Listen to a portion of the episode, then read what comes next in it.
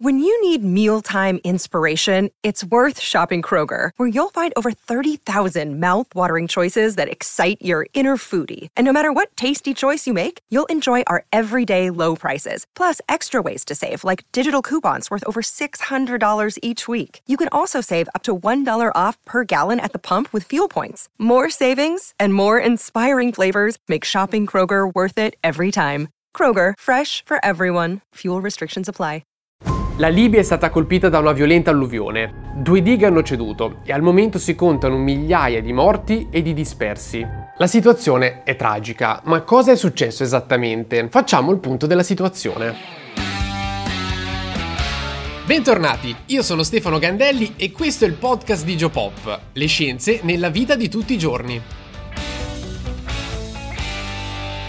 Siamo in Libia orientale, ad Erna, e la zona è stata fortemente colpita dal passaggio del ciclone Daniel. Questo si è formato inizio settembre, in seguito alla presenza di un'area di alta pressione, cioè di bel tempo, che va dal Nord Africa all'Europa centrale, che è circondata da due strutture di bassa pressione, cioè di brutto tempo, sulla Spagna da una parte e sulla Grecia dall'altra. Questo ciclone è rimasto per circa una settimana sul Mar Ionio. A partire dal 9 settembre però Daniel ha iniziato a muoversi verso le coste libiche e il contatto con le acque calde che ci sono in quella zona ne hanno favorito una rapida intensificazione, tanto che pare abbia acquisito delle caratteristiche simili a quelle di cicloni tropicali. Il 10 settembre quindi Daniel ha colpito colpito violentemente la Libia nella zona di Benghazi, con venti fino a 180 km h e piogge fino a 250 mm che hanno allagato un'area enorme. L'11 settembre addirittura sono caduti fino a 400 mm h di pioggia, cioè una quantità mai registrata in Libia negli ultimi 40 anni. La città di Al-Baida, a circa 60 km da Derna, è stata la più colpita in assoluto, con ben 414,1 mm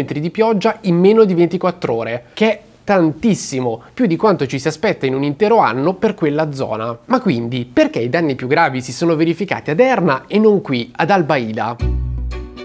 Perché ad Erna le piogge hanno causato la rottura di due dighe che erano situate a monte della città, lungo il fiume Wadi d'Erna. La prima, la cosiddetta Grande Diga, che si trovava in una valle a circa 12 km di distanza dal centro cittadino, e la seconda, che invece si trova proprio alle porte della città. Pensate che le prime stime parlano di una fuoriuscita di ben 33 milioni di metri cubi d'acqua. In più, la città si trova proprio alla fine di un canyon ed è stata costruita sul delta di un fiume, quindi in caso di forti piogge piogge, le acque si incanalano e non possono che colpirla con violenza. Andiamo però un po' più nel dettaglio tecnico. Quelle di Derna erano due dighe in terra, quindi sostanzialmente due enormi strutture composte da frammenti di roccia e terreni più o meno impermeabili che vengono compattati. Al momento non sappiamo esattamente cosa abbia causato la rottura delle dighe, ovviamente come immaginerete servirà tempo per fare delle indagini tecniche accurate, però possiamo ipotizzare che si tratti di sifonamento. In questo tipo di dighe infatti più aumenta il livello dell'acqua e più aumentano le precipitazioni e più aumenta l'acqua che si infiltra nella diga stessa. Se questa non è correttamente impermeabilizzata però ci può essere una filtrazione più alta del normale e quindi si può generare un foro nel terreno. Questo pian piano si allarga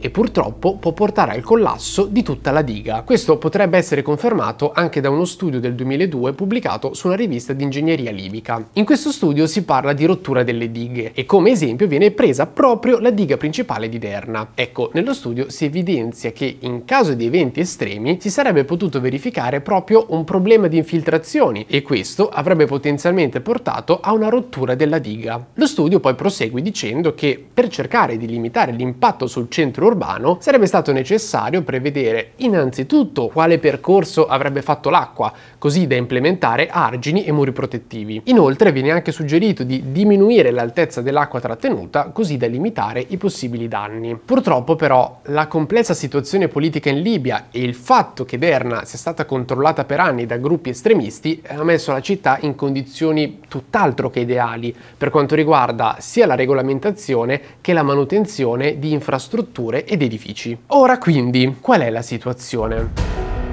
Al momento la situazione è tragica. Dopo la rottura della prima diga, il corso d'acqua ha spazzato via tutti i centri abitati situati sui fianchi della valle e una volta sfondata la seconda diga ed essere arrivata in città, ha distrutto le principali vie di comunicazione cittadine, compresi i tre ponti che solcavano il fiume. Interi palazzi sono stati trasportati in mare e, come anticipato, il numero di vittime è nell'ordine delle migliaia, anche se al momento le stime ufficiali non ci sono ancora. L'elettricità, come confermato anche dalla compagnia nazionale, sta venendo lentamente ripristinata e il primo ministro ha richiesto l'arrivo di 50 ambulanze e un'equipe di 75 tra medici e infermieri. I soccorsi però avranno bisogno di tempo prima di riuscire ad intervenire, visto che quasi tutte le strade sono interrotte e l'area è in buona parte inagibile. Vorrei chiudere rispondendo a una domanda che forse molti di voi si sono fatti. Questa alluvione è in qualche modo legata al terremoto che ha colpito il Marocco pochi giorni fa?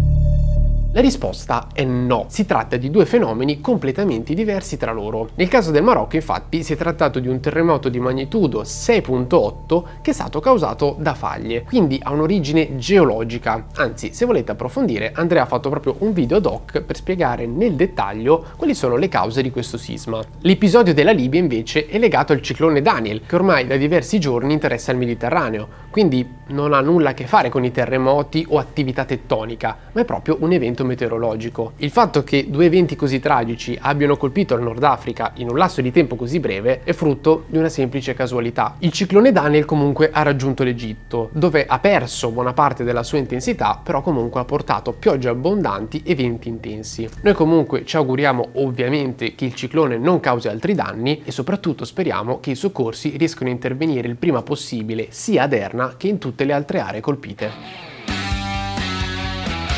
Grazie ragazzi per avermi seguito fino a questo punto, noi ci vediamo in un prossimo episodio del podcast, sempre qui su Geopop, le scienze nella vita di tutti i giorni.